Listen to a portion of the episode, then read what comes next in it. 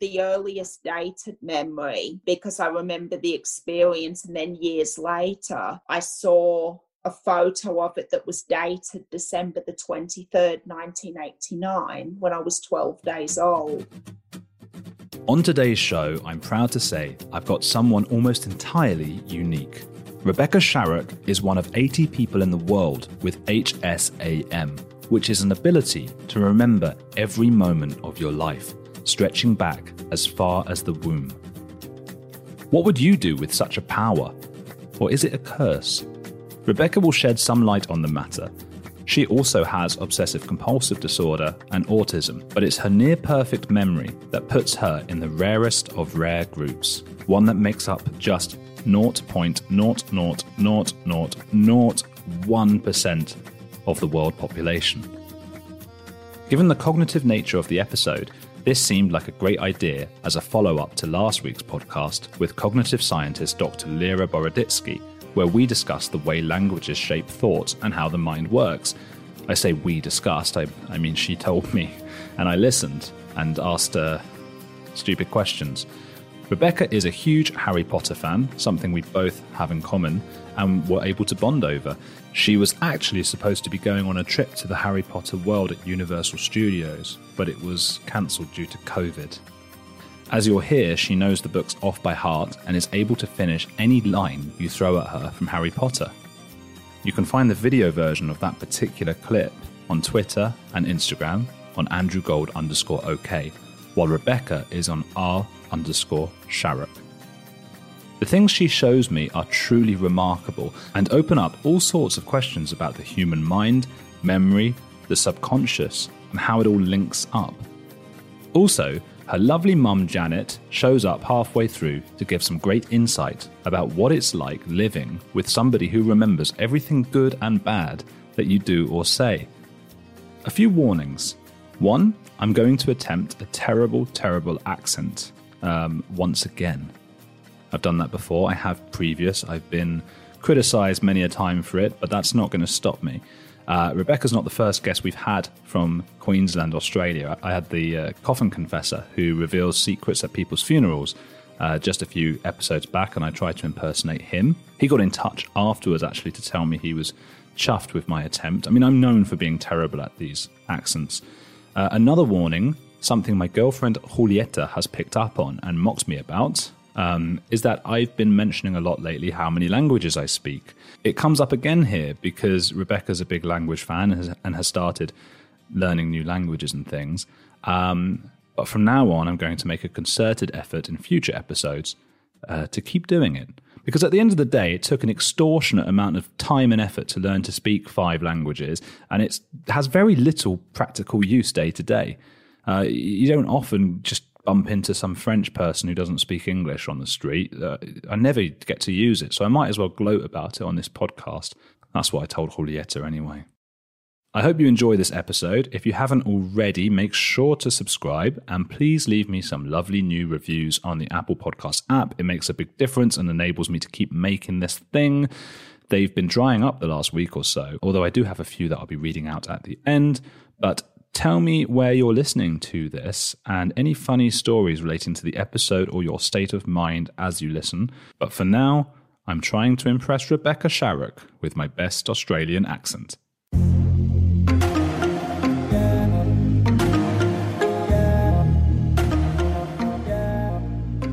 Hello, I'm from Australia, so this is how we talk. it's bad, isn't it? I've heard worse.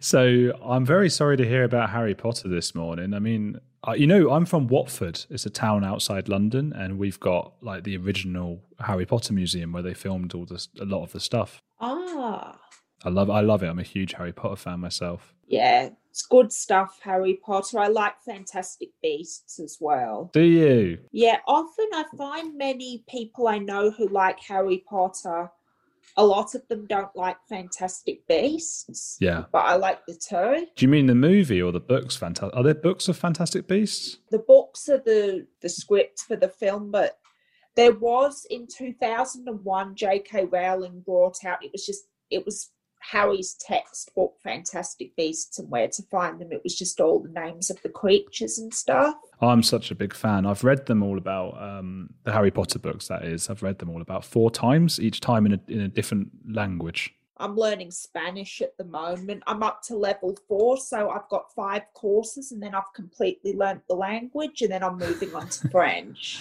See, that's one of the things I was going to ask you. So, with your ability, uh, how how is language learning? Presumably, it's a bit easier for you than it would be for the average person. I'm finding when I'm doing classes, as soon as I'm told a word in Spanish and have to use it in a conversation it just stays in my mind but i still have to learn i have to learn the language because i i haven't before i started learning spanish i hadn't heard it spoken much before so i had to learn it like i had to do english but one very similar to when i was learning talk you know just talking as a toddler i had to when I'd hear a phrase, I only then knew the meaning years later once I knew the words, and that's happened with Spanish too. Okay, so you're learning a word, but you don't necessarily understand the, the full meaning of it. Yeah, until I find, until I discover it, or I'm told, or now I can just look it up. I can just type it into the computer. What does this mean? And it tells me. Okay, presumably you did uh, some languages at school did, or did you not? Yeah, yeah, so, I did. But we compared to the LePont Language School, which I'm doing now, which does adult classes, what I learned at school was very basic in comparison. You must have a basic understanding if, you, yeah. if you've never forgotten yeah. the words. Yeah, but to a you know school age in Australia, we call them LOTE classes languages other than English. So just very general words like hello, thank you, goodbye, please, you know, and all of yeah. that stuff.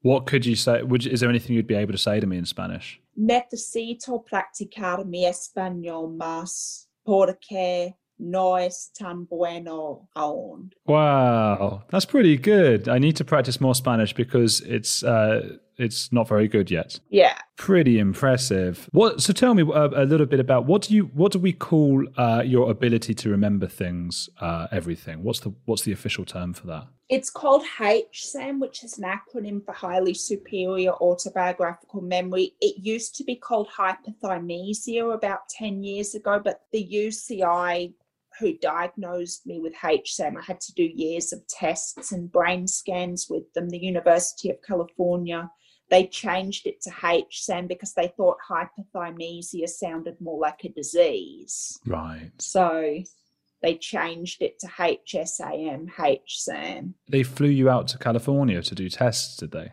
Well, I did many of the tests via Skype, and that was three in the morning in the middle of winter, my time, but I still I did it because I knew it was important. And then in 2014, I went over to California to have a brain scan done. Oh my word. What did they find? They found out a few things. One, when they were they looked at my the size of my brain for the first time they said wow that's a really large that's a really large brain it fills the whole cavity in my head and i've got a very large skull too oh, it's a perfectly lovely looking skull. I should just say for people who are just listening, it's not. Yeah. Everyone listening is imagining this huge head right now. It's, it looks like yeah. a normal sized head. And I know yeah. with hats too. I often I've always had a large head, so I've had to always oh. make sure the hat was had elastic on it. Right. Yeah, but they found out too that my subconscious and conscious part of my brain is more connected than usual.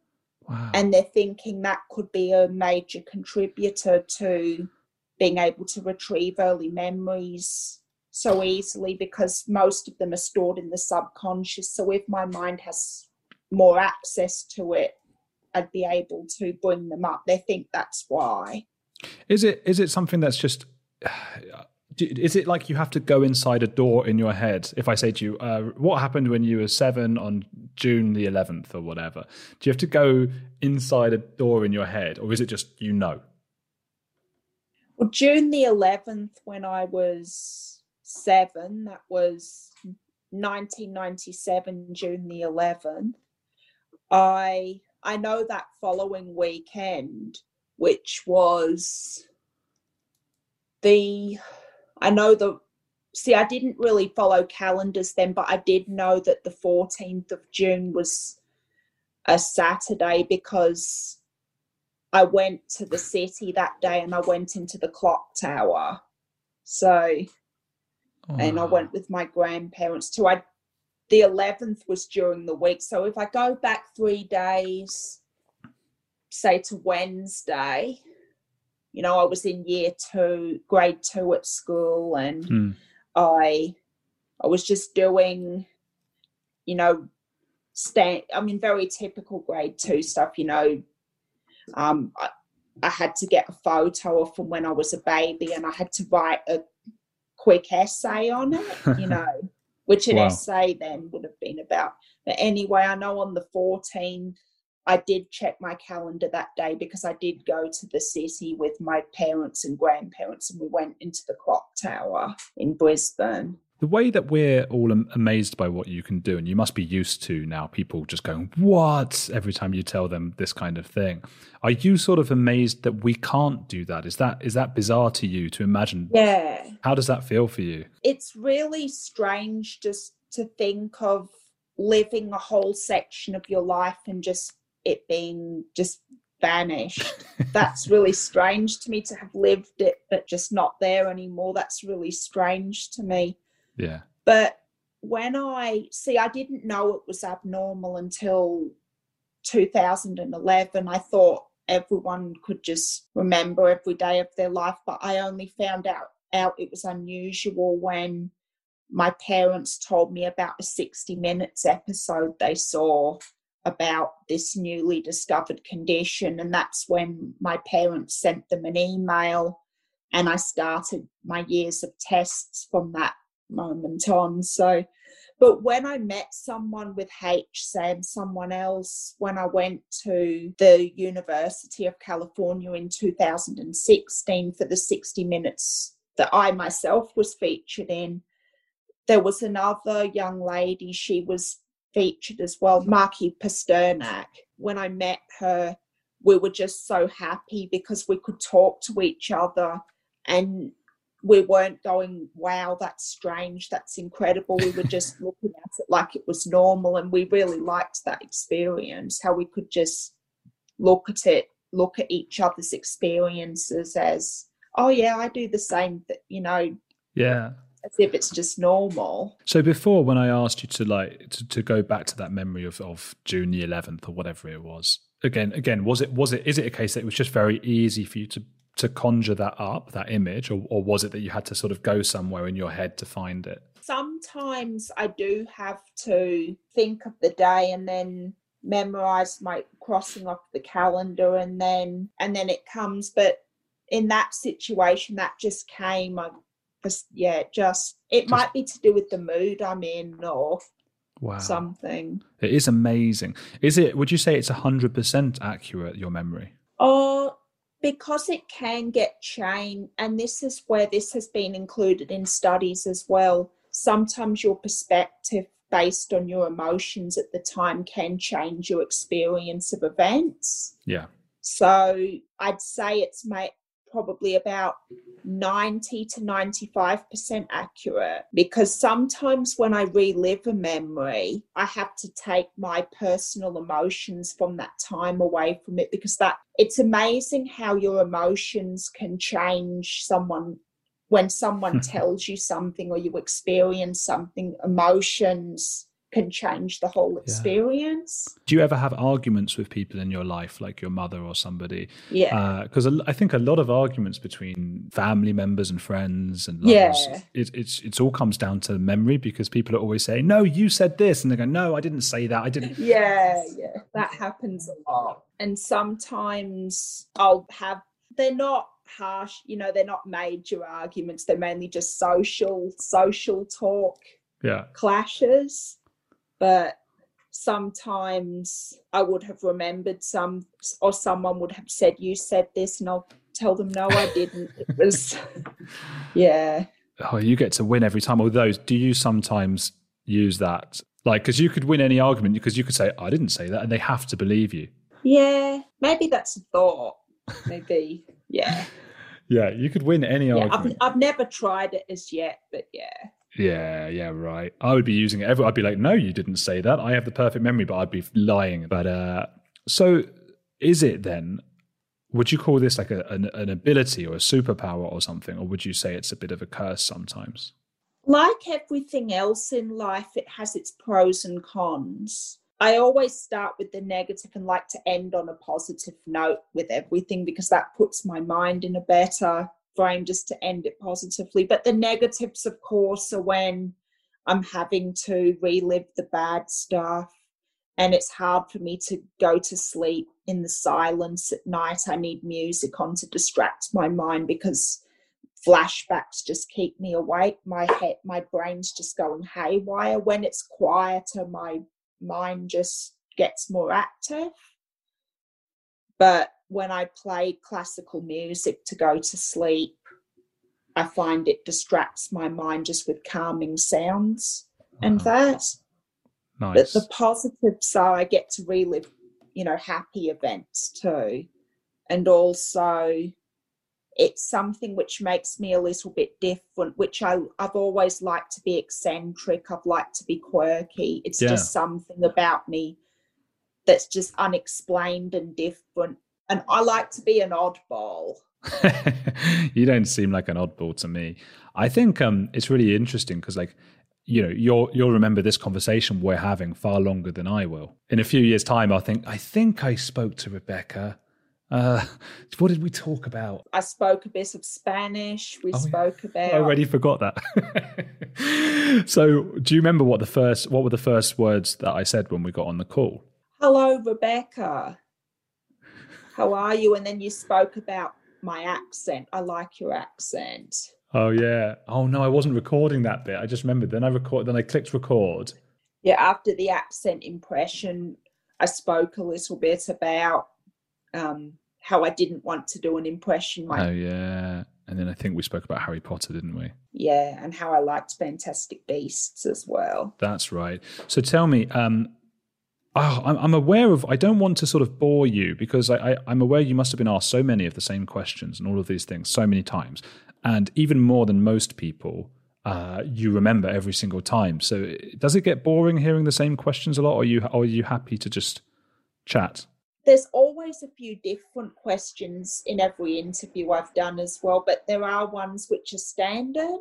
Yeah. But even the standard questions, I like to just every time I answer them, I try and put a new twist in my answer. Because I've heard that you can recite any line of Harry Potter. Is that right? Yeah, and this is another way to get myself to sleep at night. I'll just pick a chapter of any Harry Potter book and just keep reciting from the start of the chapter until I fall asleep. So you're essentially reading it in your mind. Yeah, because at nine, nine years old, when I had insomnia, I realized that reading Harry Potter would put me to sleep because it calmed me down. It didn't bore me, it calmed me. But Oh. I had to have my eyes open to read. So, what I did instead is that I thought, why don't I just practice reading it with my eyes closed? So, I, I just recited it. Would you be able to do that with any book that you've read, or or is it because you've recited it so many times, Harry Potter? I when I learned to recite Harry Potter, I did have to practice to recite the words. So Uh, that was more of a rote. Th- so it was a mixture. It was partially about me from me reading it, but then I did do it as a rote thing as well. do you mind if I sort of? I think it might be quite fun if I get a couple of lines from from one of the books and see if you can finish them. Yeah. If I hear a line and I know which chapter it's from, I'll have to start at the beginning of the chapter though to reach there. Oh, really? Uh, would you know what chapter and book it was if they, if it's um, they heard the click of the mail slot and flop of letters on, on the doormat? doormat. um, that was chapter three in the um, Philosopher's Stone, The Letters from No One, which Right. started the escape of the Brazilian boa constrictor and Harry his longest ever punishment. By the time he was allowed out of his cupboard again, the summer holidays had already started, and Dudley had already broken his new Cine camera, crashed his remote control aeroplane, and first time on his racing bike, knocked down old Mrs. Figg as she crossed Privet Drive on her crutches. Wow, that is the first paragraph. It's coming to the what you said. They heard the click of the letterbox and flop of letters on the doormat, and then get the post, Dudley. I eventually got to the line that you were talking because I started the chapter and then I, I realized just then I didn't have to go all the way. That's something I just learned. Then I didn't have to go all the way to that point. I just started reciting the chapter and then it and then I, I immediately skipped forward to where you were. Wow. So then you've got, yeah, Harry dodged the smelting stick and, and went, went, to, get, get, the, the mail. Three things lay on the doormat a brown envelope that looked like a bill, a postcard from un- Uncle Vernon's sister, Marge, who was holidaying on the Isle of Wight, and a letter for Harry. It's so good. What's the furthest you can look back? I know people ask you this all the time, but do you remember your own birth? Because during those very young years, even though I can cast my mind back to moments where I'm, it's assumed that I was in the womb, it can't, it's very hard to be proven by skeptics because, of course, I didn't know calendars that early in my life. So the earliest dated memory because I remember the experience. And then years later, I saw um, a photo of it that was dated December the 23rd, 1989, when I was 12 days old. So that's the earliest one I can date. But because my memories are in chronological order, there are ones earlier than that. And I know that they're earlier because it's chronologically to me earlier, but skeptics would never be able to get 100% proof because of course I didn't know calendars back then so Okay. But you think that you can remember being in the womb? yeah it's assumed you know assumedly Yeah. Because I can I just remember being in and it's really it's cliche to say I was in you know mostly darkness I had my head tucked in my legs and you know, I just felt a warm sensation. I never felt cold, never felt hot. And it's a cliche thing to say that. So, but I just, that's the earliest I can date my mind back to. I suppose you don't know if that's if that's something you've imagined because you've seen. Yeah. And also, I could very well have been just in a blanket as well. So, It's a nice, nice thought, though. I, sp- I suppose people are so interested in that because it's just it's an age, Yeah. it's, it's that we just don't have any access to, and we sort of see babies the same way as we see maybe dogs or something, and we try and wonder what, what's it like to be in their heads. And I suppose you have an idea. I mean, you do know what it's like to be inside the mind of a, a two-year-old, let's say, or a one-year-old. Yeah. And what's it like in there? I mean, I had the same personality. I had the same same emo like more or less the same emotions. Hmm. I didn't I mean I didn't understand as many words. I didn't know as many things as I do now. But I was I did have more maybe life because it was more of a novelty then. I was more interested in learning things. Now maybe it's because the novelty of life's worn off Oh God, and that's bleak. but I'm really I like learning. I'm I've found a new hobby in learning languages though. Yeah, absolutely. That's So I, I love language. I've got a, an obsession with languages myself. So I'm, I'm yeah, it's a new hobby I've got now. Now I want to learn all of them. man. I would recommend. Um, there's an app called Michel Thomas, uh, M I C H E L. Um, oh yeah.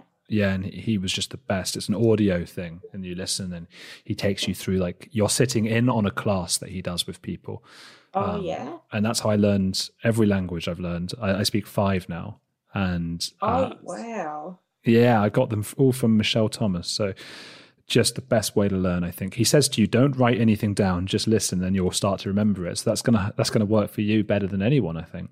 Yeah, there's a really good app I use as well called Mango Languages. Oh, I don't know it. I've got it on my iPad. I get and I have free access to it with my li- my local library Oh. membership as well. It's really good. good. That is good. They should pay us for mentioning these things, shouldn't they? Yeah, that'd be nice. yeah, I know. Tell me about it. A few decades ago, private citizens used to be largely that private. What's changed? The internet. Think about everything you've browsed, searched for, watched, or tweeted. Now imagine all of that data being crawled through, collected, and aggregated by third parties into a permanent public record. Your record. Having your private life exposed for others to see was once something only celebrities worried about, but in an era where everyone is online, everyone is a public figure. To keep my data private when I go online, I turn to ExpressVPN. Did you know there are hundreds of data brokers out there whose sole business is to buy and sell your data? The worst part is they don't have to tell you who they're selling it to or get your consent. One of these data points is your IP address. Data harvesters use your IP to uniquely identify you and your location. But with ExpressVPN, my connection gets rerouted through an encrypted server and my IP address is masked. Every time I turn ExpressVPN on, I'm given a random IP address shared by other ExpressVPN customers. That makes it more difficult for third parties to identify me and harvest my data. And the best part is how easy ExpressVPN is to use. No matter what device you're on phone, laptop, or smart TV all you have to do is tap one button to get protected. So if, like me, you believe that your data is your business, secure yourself with the number one rated VPN on the market. Visit expressvpn.com slash heretics and get three extra months for free. That's expressvpn.com slash heretics. Go to expressvpn.com slash heretics to learn more. Hey, it's Andrew. If you're enjoying Heretics, there's another podcast I want to recommend to you, especially if climate change, global conflicts, and an upcoming election are making you feel like we're on the brink of disaster. What Could Go Right is hosted by Progress Network founder Zachary Karabell and executive director Emma Varvaloukas. On What Could Go Right, the hosts sit down with expert guests to discuss the world's most pressing issues without resorting to pessimism or despair that we hear so often. Instead, they look back at how far society has come and look forward at what it will take to achieve an even brighter future. Is progress on the way? They may not have all the answers, but on what could go right, they're asking the key questions. Tune in to hear interviews with upcoming guests like writer Coleman Hughes, CNN host Fareed Zakaria, and economist Alison Schrager. If you're looking for a weekly dose of optimistic ideas from smart people, join them every Wednesday on What Could Go Right, available wherever you get your podcasts. I've seen that you've written that you had like teachers and people would tell you that you won't be able to work and due to your autism. Uh, yeah. yeah. Do you feel like you want to prove them wrong? Why were they saying that to you? See, when I was at the point where I just left school, I mean, I was what was traditionally categorized as low functioning autism, but I really worked on my therapy to get because I, I did want to work in somehow in my life.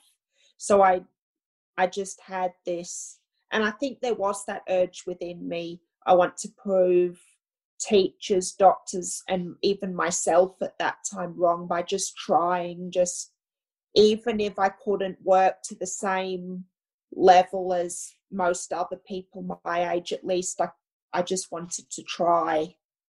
You know, I wanted to try my hardest. And now I've been doing years of doing talks with autism, and I've had to practice my talking and speech and communication skills and Toastmasters is really good for that. And now I'm doing LePont Languages, which is a, a, language learning school in Brisbane. It's really good. And I've also started a network, which this year's been very advantageous to do that because now everyone around the world is on Zoom or doing video links. So I've been able to trial, I've been researching this idea for a couple of years, looking through databases and doing some work with my therapist who she came on board and you know helped me start this new network i'm calling it embrace your passion or eyp for short And the idea is it's for people anywhere on the autism spectrum to come along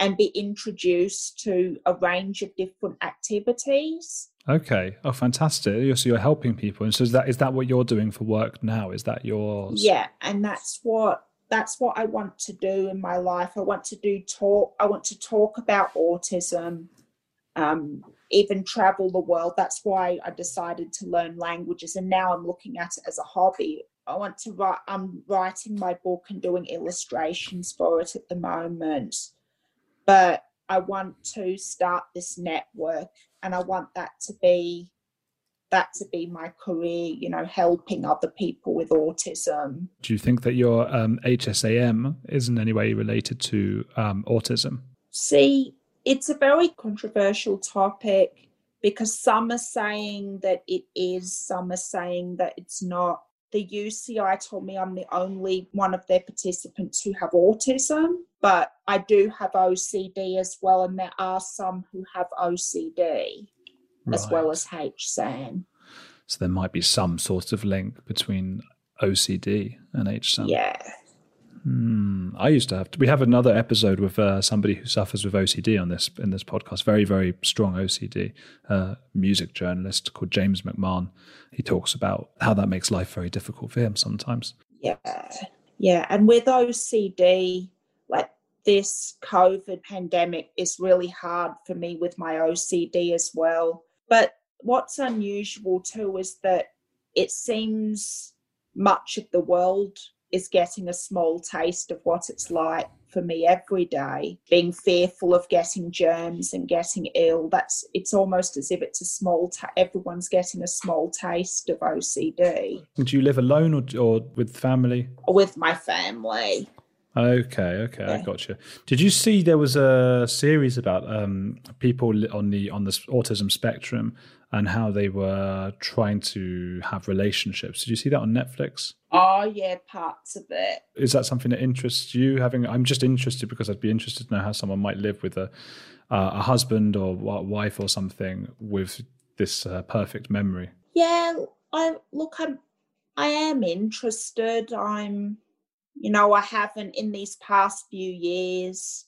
I've I've been open to it, but I've also I've been busy with a lot of you know a lot of my work elsewhere. You know, getting my life together, getting my anxiety sorted, and getting my business, which I'm starting, sorted. But I am open to it. I am keen, you know, and I've been asked by a few places would you be keen on that you know shows or you know and such? And i've said i'm open to it. I'm you know i think if it comes i'm looking at it as if it comes along that would be fantastic. If it doesn't it wasn't just meant to be or i am open to it. I am keen. Hopefully you'll find somebody if, if that's what you want and you'd, you'd make for a great partner for somebody. That's nice to say what else? What am I missing that people usually ask you that I've forgotten to ask you? Is there anything? I'm not asked that often about remembering dreams, mm-hmm. you know, because I can remember every dream I've ever had in my life when oh I've been asleep. I didn't even think about that when I started dreaming, I'm guessing I was 18 months because it was in between my first and second birthday. Right. And it was a cold night, and winter's in between birthdays for me. So I'm assuming I was 18 months. And I just remember I, because before I'd just go to sleep and then wake up, I wouldn't dream. But then when I was about, when I was in between my first and second birthday, I I went to bed one time. Well, I went to bed one night, and I found myself in this place. I was in a I was in a dark room that just had glass windows all around. And then I went over to the window and then I looked into it was a lot like a fruit factory, but it was with shoots. It's like a jungle gym, you know, with bowls and yeah, yeah stuff like with foam bowls and stuff. And then I woke up and I really thought I'd left home. So when I was dreaming for you know that time and it wasn't until a few years later when i had the verbal skills to ask mum why do you keep taking us to all these strange places every night Oh, and it would make me scared of going to sleep because i thought i really was being taken away from home yeah. Do your dreams feel? Do they feel more real than maybe other people's do as well? They're very vivid Hmm. and I always know I'm asleep when I'm dreaming. I'm always aware. I was talking to a psychologist about it. He then was talking to my mum. He was just explaining to mum that I remember all my dreams I can control. If I'm being chased, I can just tell myself to wake up and I wake up. And then my mum, she said, But that's normal. I can do the same thing she said when i'm being chased i can make a door in a wall and then go through it and the psychologist said to mum that's not normal oh my god! I wish I so could it do that. genetic there There must be. I have this this um this is the opposite. I've got like this thing called sleep paralysis where um oh i've got that too and i take um anafranil for it oh, otherwise i get it every night right so your your mind wakes up but your body has doesn't wake up and you can't move your body. yeah and it's really scary and i Oh. can't breathe like i can when i'm awake i try and breathe Oh. normally It is horrifying. Oh man, yeah, I get it. Not all the time, but like, yeah, I'll wake. I, exactly that, and I'm trying to open my eyelids, and I'm like screaming in my dream. I'm trying to get my uh, my girlfriend to wake me up, and I want her to push me, so I'm going like, ah, wake me up, wake me up. But in real life, all I'm doing, I'm not making any noise. There's no noise or, or a tiny noise. I'm just going like, mm, mm, mm.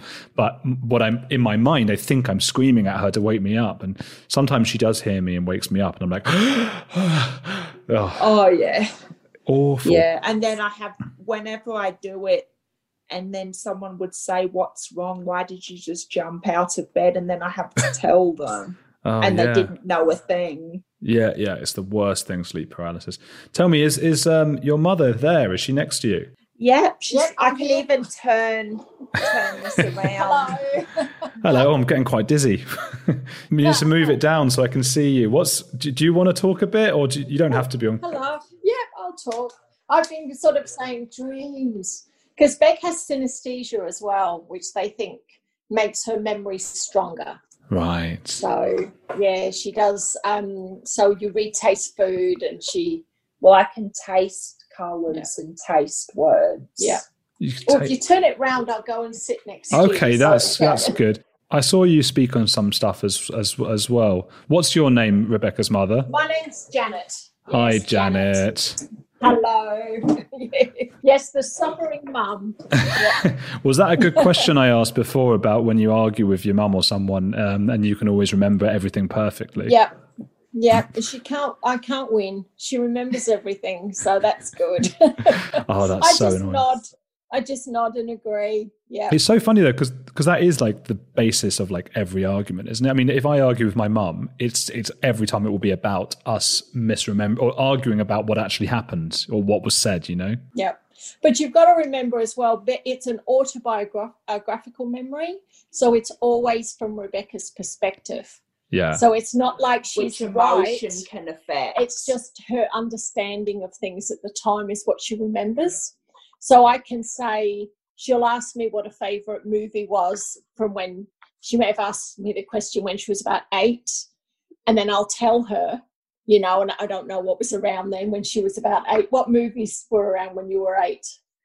I know when I was eight, Toy Story 2 came out. All right, so use A that. As, Bug's Life came yeah, out. Yeah, I'll use that as an example. So she'd ask me, "What's the favourite movie?" I'd say it's A Bug's Life. right. And then when she's older, she'd say, What's your favorite movie? And it will change right. because her autism makes her very literal and yet her memory is very specific as well. So when I've changed my mind as to what my favorite movie is, Becky would get quite concerned or it'd give her anxiety because my answer had changed. right. Because she remembers everything, she expects the answers to remain solid through time, but it doesn't work that way for us. So, is, and uh, you, you're beginning to understand that a bit, aren't you? I, and even the movies that came out when I was eight, they, you know, A Bug's Life and Toy Story 2, they were kids movies. Yeah, well, I just used Yeah. that for an example. See, that's an example of Becky's literalness with autism. Uh, when you were a kid, the, the kids' movies were your favourite movies, weren't they? You, Yeah. yeah, yeah. I liked Babe as well, the um, movie about the pig. Yeah, that's one of my earliest memories, actually, babe, because I vomited in the cinema. Um, so, Oh, you I- poor yeah. thing. well, my mum's the poor thing. I remember she took Yeah. me to, to that because I'm I'm the same age as Becky. You, you go by Becky, I hear now. I was saying Rebecca, Yeah. but um, Rebecca's for my formal name. So Very when formal. I'm doing speeches or when I'm doing business meetings, I'm Rebecca, but in a more social sense, I'm Becky or Beck. Oh, Beck. Beck. Okay. Well, yeah, I'm the Yeah. same age as Becky. So, uh, well, yeah, I was I was very young as well. Uh, how old were we when Babe came out? Was five. Oh my word! Wow. Maybe I was six then, because I feel like I wouldn't remember when I was five. I do remember, yeah, throwing up all over the cinema, like people were in front of us. Awful. It's surprising though because people do have memories really early. Hmm. It's not. Um, I Yeah. mean, when we went to the It's uni- just buried in the subconscious, but because I have a stronger connection between my conscious and subconscious, Mm. See everyone has them because a lot of times when people get alzheimer's later in their life they can suddenly retrieve memories that were believed to be lost yeah. So they think it's more of a retrieval rather than an ability to remember. They think they have a stronger ability to retrieve the memories. You know, so I mean, that's interesting, isn't it? It certainly changes the way we look at memories. Yeah. The idea that we've got every single one is stored there. It's stored there. You think, you know, it's the brain that, but there's so much they don't know about the brain, you know, so, and they're learning a little bit more every time. Wow. I mean, Becky certainly would struggle with remembering things when she was younger, which is when she was 21 when I first heard about the memory. And then I thought, Becky, I think you have this too, and sort of approached the university on her behalf. And initially, the motivation was to try and turn it off, you know, rather than because you struggle with the negative aspects of your life and and even it's difficult when you're 21 and you're still challenged by things that happened at school when you were six and seven and Yeah. eight. And it didn't make sense to us. It was just mm. constantly to being me too it it, it was a challenge wasn't it? Yeah and i just felt because as well as my autism and ocd there was something else about me that no doctors or myself or my family understood. And it Mm. made me think that i was just i was cursed, you know i was just my were life was cursed. I was broken. And i just felt i was just messed up In what ways, Janet, was it? uh, Um, has it been sort of helpful and also maybe a struggle at times uh, raising Becky with this? Uh, would you call it a condition or? well every aspect of becky's different disabilities for every parent who has children or adult children with disabilities it's challenging and then when they have dual disabilities such as anxiety disorders autism ocd you know it the list goes on Yeah. and then having other children that also have those disabilities that's a challenge so the memory was always something that I would rely on in a sense because I never have to think about dates. I can always just ask Yeah. Becky and she tells me stuff. So that's been an and with advantage. warranties too you ask me Yeah. if something breaks mum says when did i get this is it still under warranty Yeah. Oh, when did we last go to this place and how long has it been since I spoke to this person? And so she's like a little a memory box for me or a diary that I don't actually have to to keep the you know write the words down i can just ask becky and so it was more the anxiety that was driven by the memories because hsam is an emotional memory as well like when we remember things we don't sort of relive the memory so it's not just a case of reciting information it's a case of reliving the past Wow. constantly reliving the past over and over again as if you're putting a record on and it gets to the end of the record and then you just put it back on again. So Wow. even when we'd sort of talk a lot when she was challenged about, say, being bullied at school when she was seven, we'd get to the end and she'd feel like, say, I feel good, mum, thanks. And she might be 16. But then we have the same conversation when she's 17, when she's 18. So it's kind of like wounds are always left open. Yeah. So that aspect of remembering, I think, is definitely the most challenging, isn't it, in your life? It's the not having a closure to negative moments. Hmm. I mean, and the rest of us, everyone has ups and downs in life, but we kind of move past them as we mature. But the thing is with HSAM that I think is really challenging. and I've changed a lot since in the Yeah. past 10 years. I've been doing therapy, which has helped me manage my memories a bit more. And it's, I'm now, You do mindful techniques. and the way when I relive memories, it's not quite so difficult for the people around me anymore because I've been doing therapy, which has been helping whenever I relive these memories, how to ground my mind in the present, and it's helping make life easier for both me and the people I live with as well. because understanding what's happening when you have a greater awareness you know in the past i'd be cooking dinner and then rebecca would be happy one moment and then she'd come in and she'd be asking me questions that were just out of context.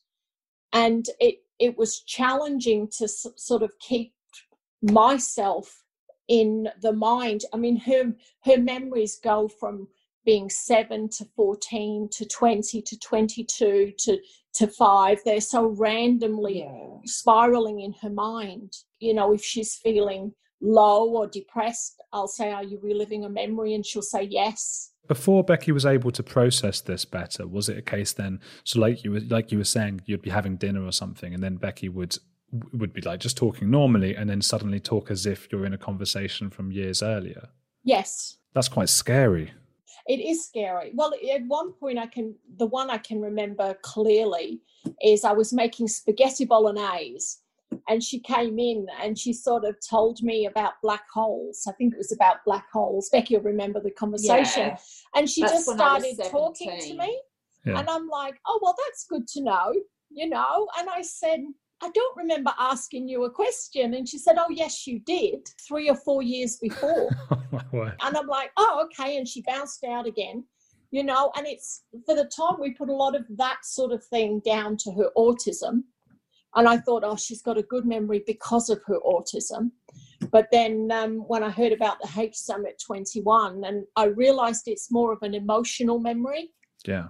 When I saw other people who had it on the television and they were describing and they got vis- visibly upset about a family pet that had died when they were very young. And you could see they were in that moment that the penny dropped for me that it was what Rebecca had. You And can now sort of I'm work not it out. doing that nearly No. as much because There's an. I've awareness. but Yeah. there's an awareness and I've also learned ways to manage my Because you can memories when they go astray. Yeah, and you can bring good memories out too. So when she gets too stressed, I mean, there's something wonderful about reliving every Christmas and birthday that you've ever had, and you relive the memory with the tastes and the smells.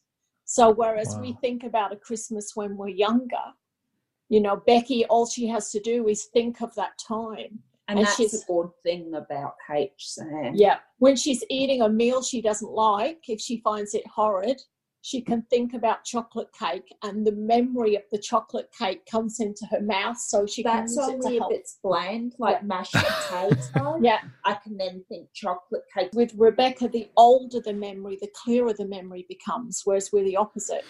Our Oh. memories fade, hers get stronger. You'll be reaching for something from yesterday, but if I was to tell her from three months, ask her from three months ago, she'd tell me what she had for lunch, and Wow. Yeah. that So you would must, be clear in her mind. you're thinking I'll ask her in a few months then or whatever. So Yeah. is it a challenge? I mean, you must find yourself sometimes maybe having an argument or something, or you've done something wrong and you're thinking, oh God, she's going to remember that forever now.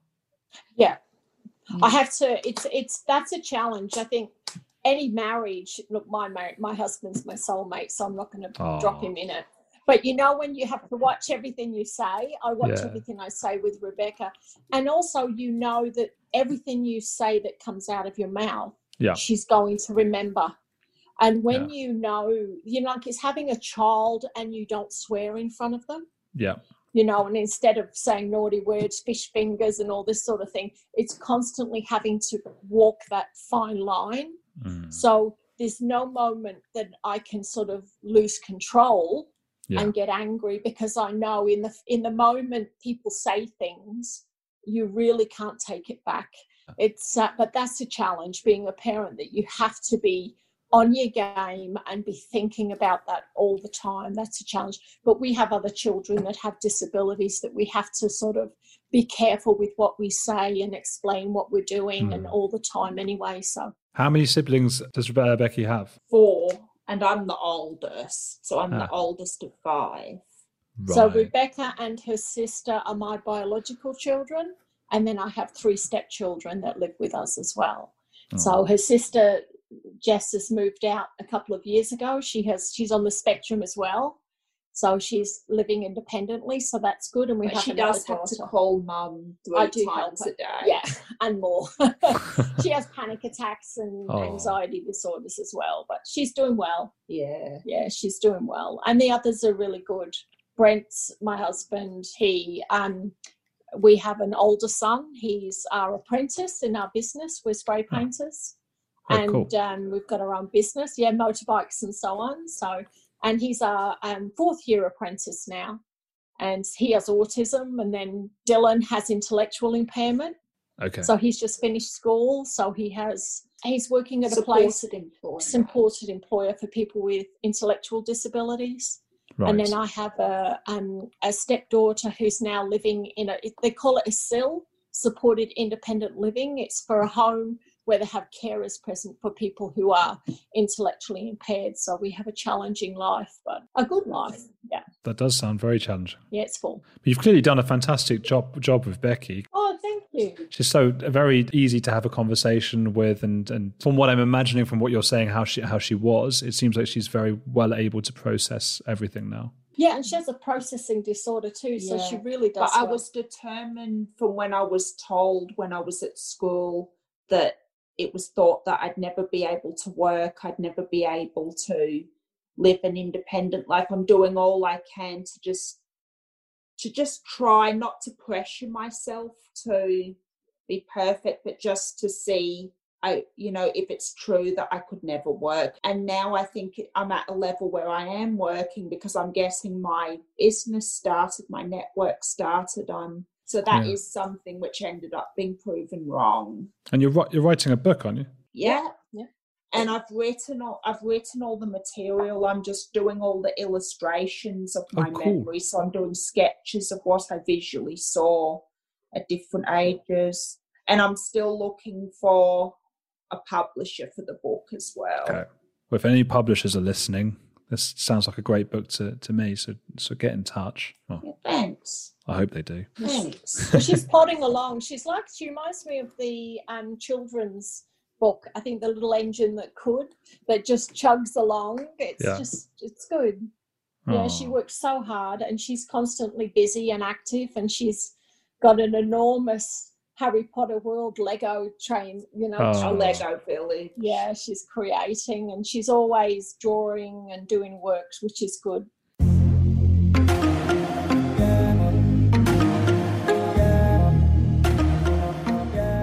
Now that was a trip down memory lane. It was absolutely fascinating to speak to Rebecca and Janet, and I suppose sad to see how, once the doctors found out about her condition, they wanted to turn it off. And it does sound uh, somewhat nightmarish to live with. And I think, by all accounts, Rebecca's actually doing remarkably well considering.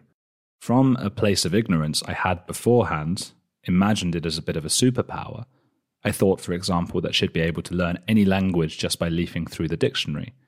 But of course, learning languages is about far more than words. It's about their context, it's about abstract concepts, idioms, facial expressions, and gestures, and many other things that perhaps Rebecca's autism might impair. That said, it sounds like she's doing pretty well with Spanish.